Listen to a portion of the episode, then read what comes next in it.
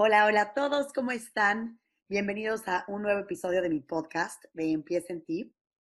Como todos saben, hoy es el último lunes de octubre y no podíamos dejar de hacer un episodio total y completamente dedicado al cáncer de mama.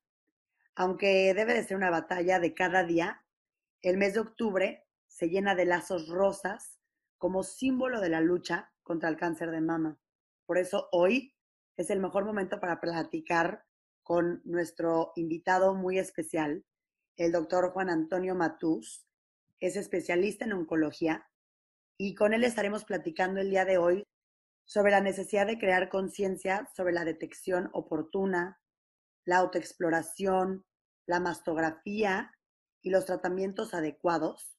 Todo esto puede salvar muchísimas vidas. A mí me hizo falta tener esta información, escuchar qué se puede hacer, cómo te puedes autoexplorar, qué exámenes te puedes hacer, desde cuándo debes de comenzar a hacer esto, cuándo termina, cuáles son las estadísticas alrededor de todo este tema. Es algo que realmente sucede, es algo que pasa, es algo que está allá afuera. Y si escuchamos de expertos, como en este caso el doctor Juan Antonio Matús, podemos salvar muchísimas vidas, podemos detectar ciertas cosas con tiempo creo que es importantísimo compartir algunas estadísticas sobre este tema y les quiero comentar algunas que a mí me impactan muchísimo. Una de cada siete mujeres desarrollará cáncer de mama en algún momento de su vida.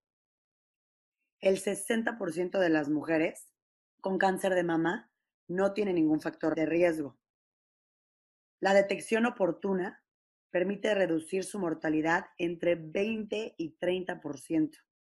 La mastografía es la medida más eficaz para el diagnóstico oportuno y así lograr disminuir la mortalidad por cáncer de mama.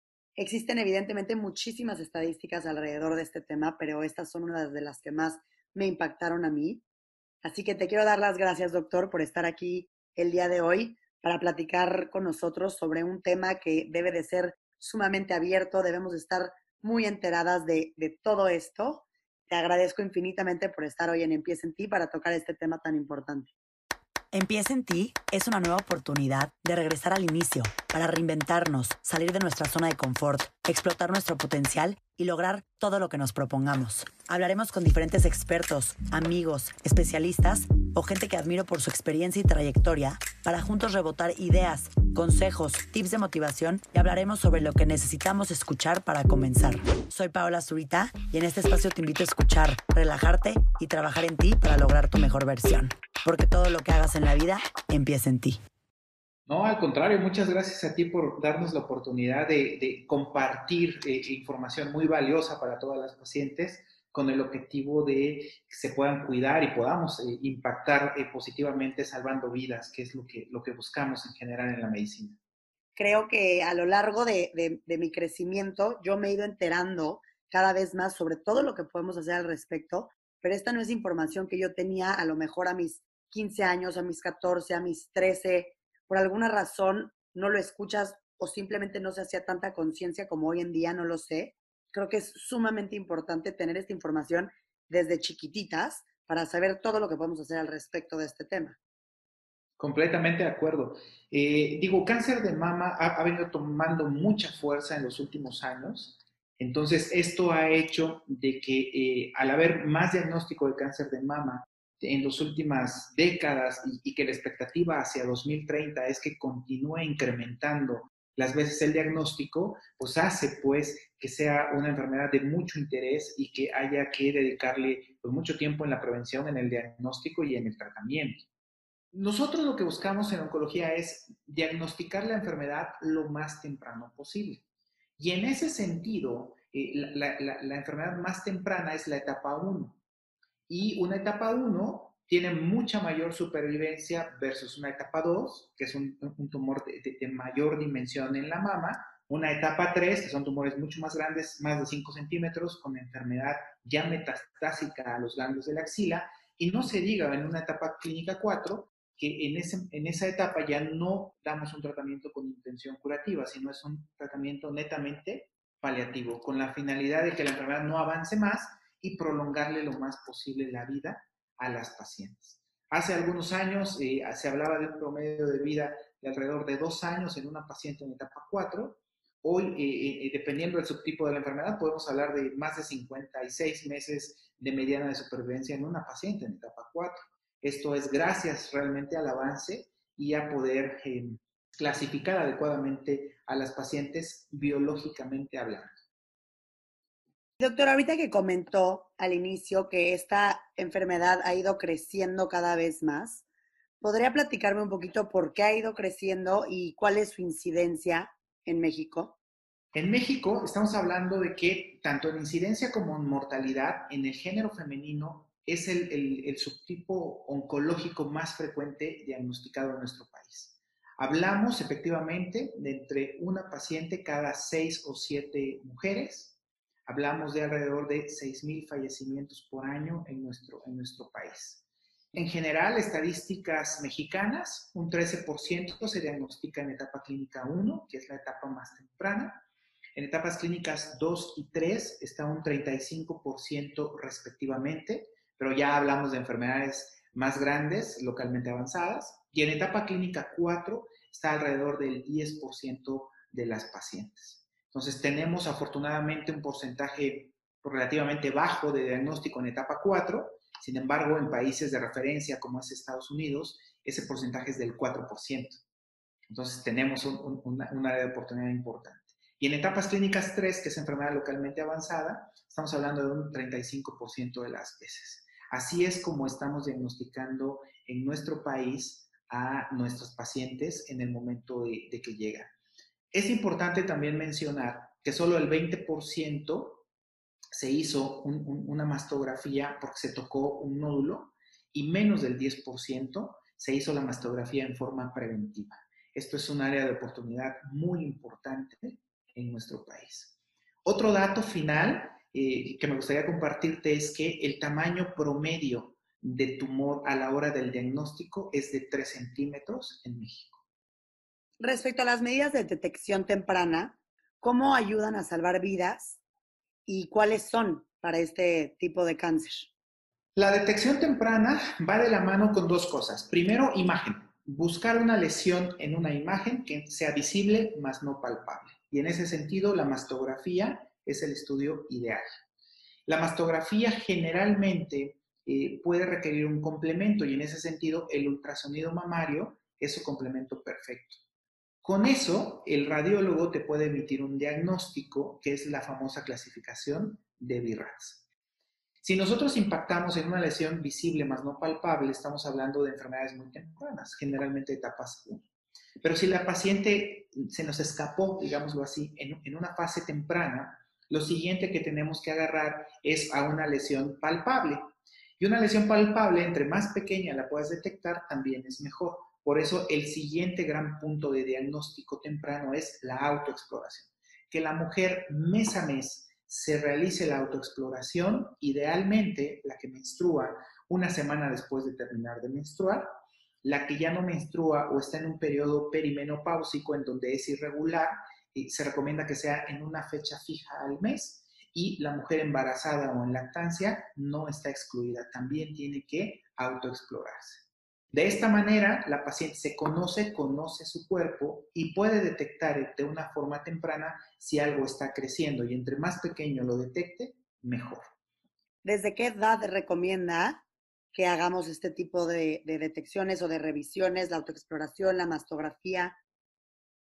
Excelente pregunta. Mira, en general, en el consenso mexicano eh, de oncología, que es, eh, perdón, de, sí, el consenso mexicano de, tratamiento de cáncer de mama, se recomienda que la autoexploración inicie a partir de los 18 años, en consultorio a partir de los 25 años y toda mujer arriba de los 40 años debe hacerse una mastografía anual con exploración también, autoexploración mensual. Esos son los lineamientos que tenemos en México y en general van de la mano con recomendaciones internacionales. Entonces, como recomendación básica, doctor, simplemente desde los 18 años Conocer tu cuerpo, tocar, sentir, si sientes algo extraño, algo diferente, tomar acción en ese momento. Así es. De acuerdo. ¿Y la mastografía forzosamente tiene que ser de los 40 años para arriba? En toda mujer. Ahora, en una persona más joven que eso, porque se autoexplora y detecta algo anormal, se debe también de hacer la autoexploración este, combinada con un eh, estudio de imagen más adecuado para la edad. Y en ese sentido, en las mujeres jóvenes, el mejor estudio complementario es el ultrasonido. En pacientes de muy alto riesgo, genéticamente hablando, se puede hacer la resonancia, pero eso ya va con un seguimiento médico estrecho en una paciente de alto riesgo para padecer cáncer de mama. ¿Cómo se debe sentir? Más o menos en qué zona se puede encontrar alguna bolita o este tipo de cosas para poder más o menos darle una idea más específica de cómo sería esto. Para nosotros, la mama, eh, si, tú te imaginas a una persona parada enfrente de ti, eh, la, partimos en cuatro cuadrantes, cada, cada una de las mamas. Y decimos que en el cuadrante superior externo de la mama es donde se concentra la mayoría de tejido glandular. Entonces, es el sitio número uno en donde por frecuencia se localiza un cáncer de mama. El segundo sitio más frecuente de localización es detrás del complejo aerolapezón y en tercer lugar el cuadrante superior interno. Son los sitios en donde más frecuentemente se localiza una tumoración. ¿Cómo se siente una tumoración? Literal, una bolita. Es una bolita que puede ir creciendo paulatinamente y que en consistencia es sólida, es más dura de lo, de lo esperado. Pero simplemente con que eh, la paciente detecte que algo está creciendo, ya con eso es suficiente para buscar, eso sí es muy importante, una ayuda calificada, un médico certificado en su, respectivo consejo, en el caso de oncología, por el Consejo Mexicano de Oncología, que eso te garantiza que tiene la preparación y los conocimientos necesarios para poder eh, atender adecuadamente tu caso. Y ahí ya viene el siguiente eh, paso, que es la imagen. Basado en la imagen, mastografía con ultrasonido y el famoso reporte de BRATS, es donde ya se toman decisiones clínicas. Si eso que encontramos y se palpa es benigno, se queda en vigilancia. Si es de sospecha, se puede vigilar en forma semestral. Esto es un BRATS 3. Y si es un BRATS 4, que es de sospecha pero de malignidad, lo que procede es una biopsia ante una lesión sospechosa de malignidad. Gracias por esta información tan valiosa, doctor. Se lo juro que si yo a mis 18 años hubiera tanta concientización como hay hoy en día sobre lo que podemos hacer desde nuestras casas, creo que yo y muchísimas personas, amigas que conozco, hubiéramos crecido un poquito más informadas de esto. Y la verdad es que es información valiosa y como tú dices, la autoexploración es sencilla en tu casa, en tu cuarto, en tu regadera, donde quieras. Y hablando de todo esto, doctor, le quiero preguntar, o que nos platique más bien un poquito más sobre qué es el Centro Oncológico Internacional, qué hacen dentro de ese centro, cómo ayudan a los pacientes, para todas las personas, en este caso yo, que no conocemos tanto de, este lugar y de este tema, que nos contaras un poquito más para, para entender. Claro que sí, con gusto. Mira, el, el COI, el Centro Oncológico Internacional, es un centro de oncología especializado en el tratamiento integral del paciente oncológico. Eh, eh, desde el punto de vista integral hablamos de todo, nutrición, rehabilitación, cirugía, radioterapia, oncología médica, en donde tenemos todo lo necesario para este tipo de tratamientos. También vía la Fundación COI se hacen campañas de detección. De hecho, en este momento existe una campaña de mastografía y ultrasonido para buscar precisamente apoyar a las pacientes y tengan acceso a un estudio adecuado como eh, preventivo o de screening para el diagnóstico de cáncer. Eh, tenemos eh, diferentes sedes, en Ciudad de México tenemos dos, en Santa Fe y en el sur de la ciudad, en Guadalajara también tenemos dos hacia el centro y en el sur, y en Tijuana, que es donde tenemos presencia estos tratamientos contra el cáncer cada vez se vuelven más efectivos, cada vez mejoran, cada vez pues la medicina va avanzando y obtenemos mejores resultados a través de esos tratamientos, pero también sé que pues tienen muchos efectos secundarios en los pacientes. ¿Nos puede platicar un poquito sobre estos efectos secundarios? ¿Qué puede pasar? Sí, claro. Mira, respecto a efectos secundarios, eh, normalmente los, los tenemos predominantemente cuando utilizamos quimioterapia.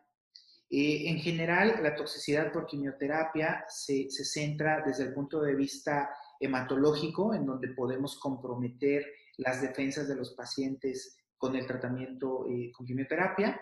También eh, hay una toxicidad digestiva, predominantemente caracterizada por trastornos de la función, estreñimiento, diarrea, náusea, eh, dependiendo del esquema. Sin embargo, te diría, actualmente tenemos tratamientos muy eficaces para, para prevenirla y para tratarla.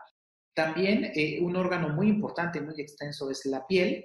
Y en ese sentido, la toxicidad predominante en piel pues va en mama eh, con, con, la caída del cabello. Es, es, los dos medicamentos más eficaces que hay para el tratamiento de cáncer de mama lamentablemente tiran el cabello y eh, son medicamentos que hoy son indispensables para el tratamiento.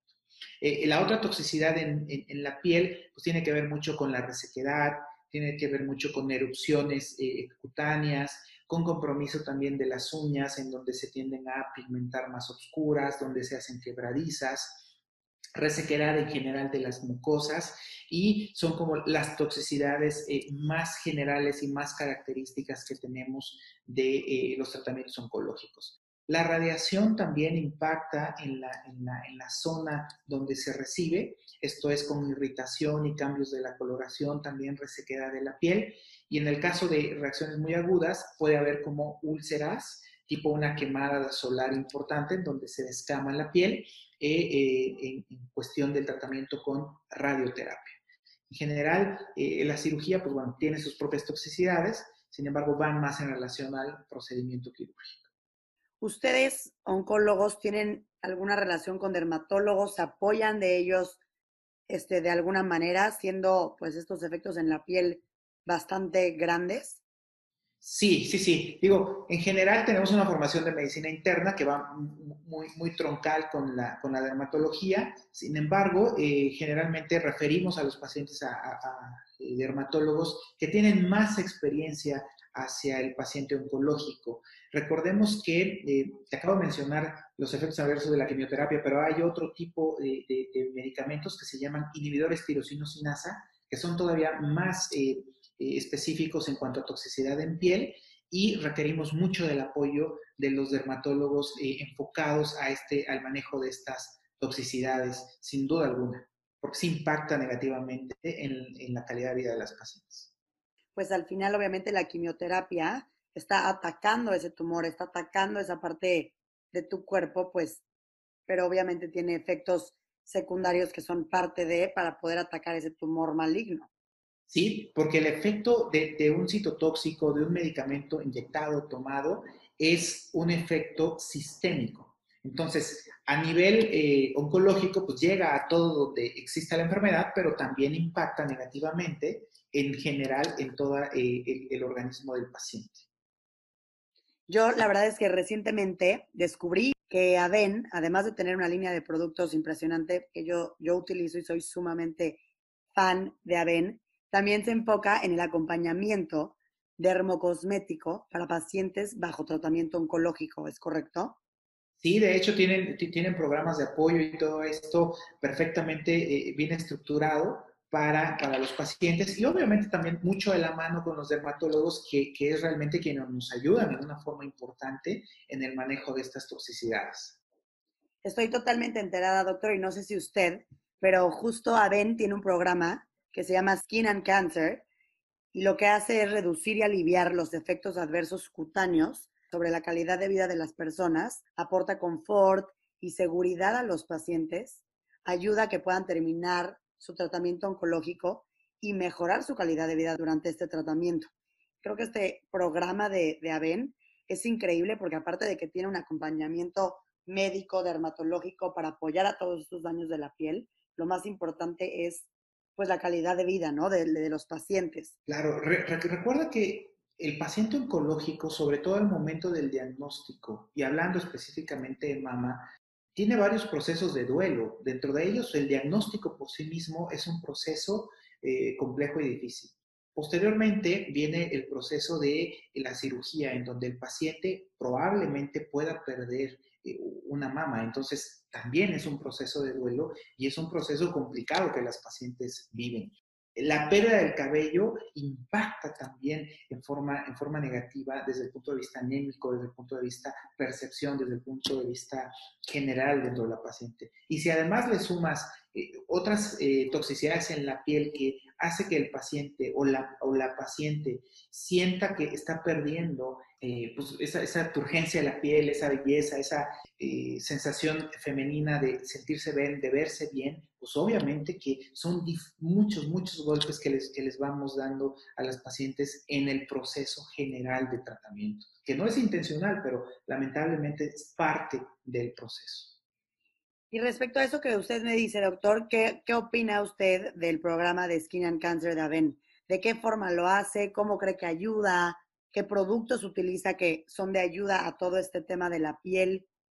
Eh, en, cuanto a, los detalles eh, precisos de los medicamentos, no, es mi área de especialidad, sin embargo, conozco que en general eh, tienen un, centro de contacto en donde los medicamentos saben, obviamente nos ayudan a reducir mucho las toxicidades dermatológicas, la turgencia, la descamación, todo esto al final del día tiene eh, como tal un producto que impacta positivamente en el, manejo y en aminorar esas toxicidades que tiene. Y yo considero que es un gran programa, de hecho, también en su momento tenían un programa de imagen en donde las enseñaban a, a peinarse, las enseñaban a pintarse, las enseñaban a poder eh, eh, verse y sentirse mejor, lo cual sin duda alguna hay que reconocerles en forma importante, por, puesto que han estado desde hace muchos años preocupados y enfocados en el, en el manejo físico de la paciente. Y la verdad es que es increíble. Yo, yo que utilizo Aven de hace mucho tiempo en mi vida, que realmente me fascina, para mí el descubrir, y, y yo sí te lo, te lo cuento porque lo descubrí recientemente, pero muchísimos de los productos que de hecho yo ya utilizaba y que veo que están allá afuera, existe por ejemplo el, el, bloqueador que es para la cara, que es una de las cosas que más te tienes que cuidar por diferentes aspectos, no me refiero únicamente a arrugas y demás, sino por el cuidado de la piel. Conozco que ayuda a la protección de los pacientes oncológicos, ya que presentan mucha fotosensibilidad, que es lo que tú nos comentabas, y de esta manera se pueden proteger del sol adecuadamente. Sé que también tienen este, diferentes cremas que ayudan a la parte de la hidratación de la piel de los pacientes, ya que, como tú nos mencionaste, todos los tratamientos oncológicos pues resecan muchísimo la piel al grado de presentar ciertas grietas y fisuras. Entonces tienen estas cremas que están enfocadas a justo esto y por eso se apoyan de su programa de Skin and Cancer, porque saben que sus productos apoyan directamente a este tipo de pues, consecuencias o de efectos secundarios que pueden llegar a traer los tratamientos oncológicos una de las cosas que más me fascina a mí, yo que disfruto maquillarme de una manera muy natural, em, ellos cuentan con un maquillaje dermatológico corrector que te ayuda a mejorar todo el aspecto, por lo mismo que estábamos diciendo ahorita, ya que los tratamientos contra el cáncer demacran mucho a estos pacientes que llegan a lucir una tez grisácea o hasta amarillenta. Entonces, el saber que una marca que aparte que tiene un programa de Skin and Cancer para ayudar a estas personas tiene productos increíbles pensados específicamente para ayudar a personas que tienen consecuencias de, todos los tratamientos. Además, hipoalergénicos la mayoría, puesto que te ayuda a reducir las posibilidades de, reacciones alérgicas en la piel, lo cual les da un, un punto todavía más de valor. Totalmente de acuerdo. Y esta variedad es totalmente increíble porque creo que si la utilizas simplemente como yo la utilizo, me hacen sumamente feliz, me hacen sentir cuidada, me hacen sentir protegida y que encima tengan un respaldo para apoyar a, los efectos secundarios de los tratamientos oncológicos, me parece increíble y más que sea apoyado con un programa detrás pensado como el que tú nos estabas platicando ahorita. Y te digo, pocas empresas se preocupan eh, y, realmente sí eh, vale, te digo, mucho la pena reconocerles este gran esfuerzo que hacen para poder apoyar al paciente, educarlo. Este, y, en su momento, hace un par de años, cuando estaba la campaña, por ejemplo, de maquillaje, pues cómo se, organizaban, se, les, les, enseñaban y a su mismo las pacientes o incluso personal de enfermería enseñaba a otras pacientes para que pudiera continuar ese conocimiento y las pacientes siguieran cuidándose en forma rutinaria en casa. El hacer conciencia sobre este tema, educar dando la importancia más allá de simplemente algo físico o banal, sino irnos más profundo. Me parece increíble de, cualquier marca. Así es. Y la otra, eh, te comentaba yo que hay mucha eh, deshidratación en general en la piel y en las mucosas. Esto ayuda a mejorar la tez y el aspecto eh, físico de la paciente, además de que al, no tener tanta afección o tanto daño en la piel, otra de las toxicidades que producimos es la neuropatía. Son alteraciones de la sensibilidad, de la percepción eh, eh, a la hora del tacto, a la hora de, la paciente de repente sentir adormecimientos, piquetitos, eh, todo esto impacta también en cuanto a la percepción de su piel se sienta más adecuada, más turgente, más sana en general. Totalmente de acuerdo. Y yo, doctor, la verdad es que trabajo con Aven, es una marca que yo amo, que me fascina, que genuinamente la, la utilizo, la he comprobado, el cambio que he tenido en mi piel es infinito. Los productos que tienen, la manera en la que está pensada cada función de sus productos es impresionante. Y para mí, la verdad, ahorita que es el mes rosa, que estamos en octubre, decidí eh, averiguar más sobre este tema, conocer más sobre este tema, por lo que te agradezco toda la información que nos has dado y quise incluir y platicar de Aven porque creo que existen muy pocas marcas que, que ayudan, que hacen conciencia sobre ello. Es una de las marcas de belleza pioneras en la donación de productos a diferentes fundaciones para acompañar a sus pacientes en estos tratamientos oncológicos. Y, y durante todo este mes de octubre, en esta campaña, lo que hizo Aven es que parte de tu compra durante todo este mes rosa estaba destinada a la donación de los productos a diferentes instituciones, pero lo hizo para obtener donación de productos, para acompañar a todos los pacientes en el cuidado de su piel dañada por pues, todos los eventos secundarios de los tratamientos contra el cáncer. Y quisiera, doctor, si nos platicara un poquito más a qué instituciones, cuáles son las instituciones o quiénes son estos aliados a los cuales AVEN los apoyó para la compra de productos para todas las personas que tienen cáncer de mama. De los, que, de, los dos que yo conozco, obviamente, eh, en el Instituto Nacional de Cancerología ha habido apoyo hacia las pacientes en cuanto a, productos y todo este programa de, de, belleza que te comentaba, y también a la Fundación COI, que eh, en, el caso de COI sigue teniendo pacientes que dependían de Seguro Popular y que las continúa apoyando la fundación con diferentes eh, estrategias. Una de ellas también es esta. Doctor, ¿con qué mensaje, con qué consejos o con qué idea quisieras que nos quedemos todas las personas que estamos escuchando este episodio el día de hoy?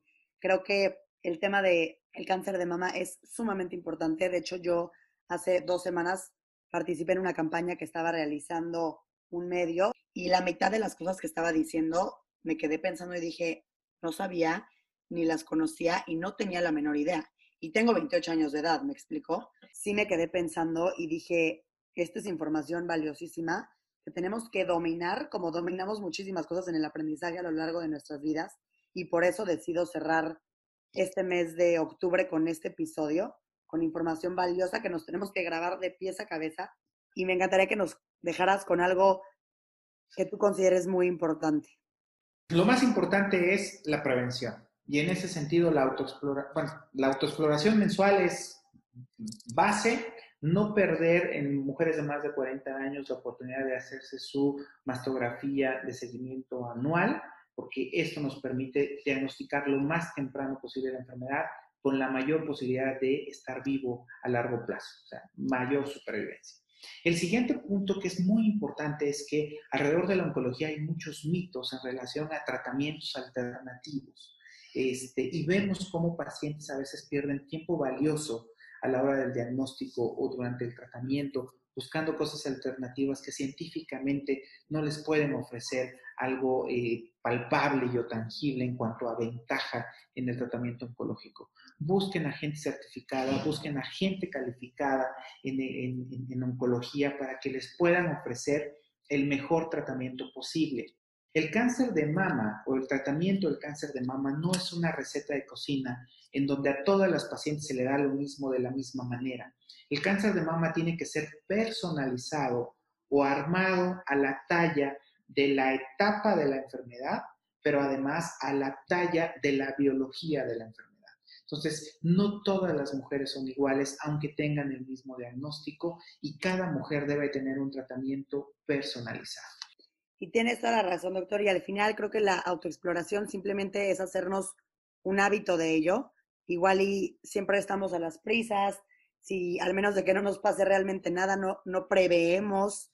Creo que todos vivimos a veces en locura máxima corriendo de lado a lado, pero al final es nuestra salud, al final es un tema que está, al final, como tú dices, las estadísticas están subiendo y si por el hecho de tomarte unos minutos, explorarte, tocarte y sentir tu cuerpo, puedes prevenir que algo suceda, creo que es algo que todas las mujeres nos tenemos que grabar y hacer. Durante el baño diario, al ponerte el jabón, puedes autoexplorarte. No necesitas dedicarle más tiempo.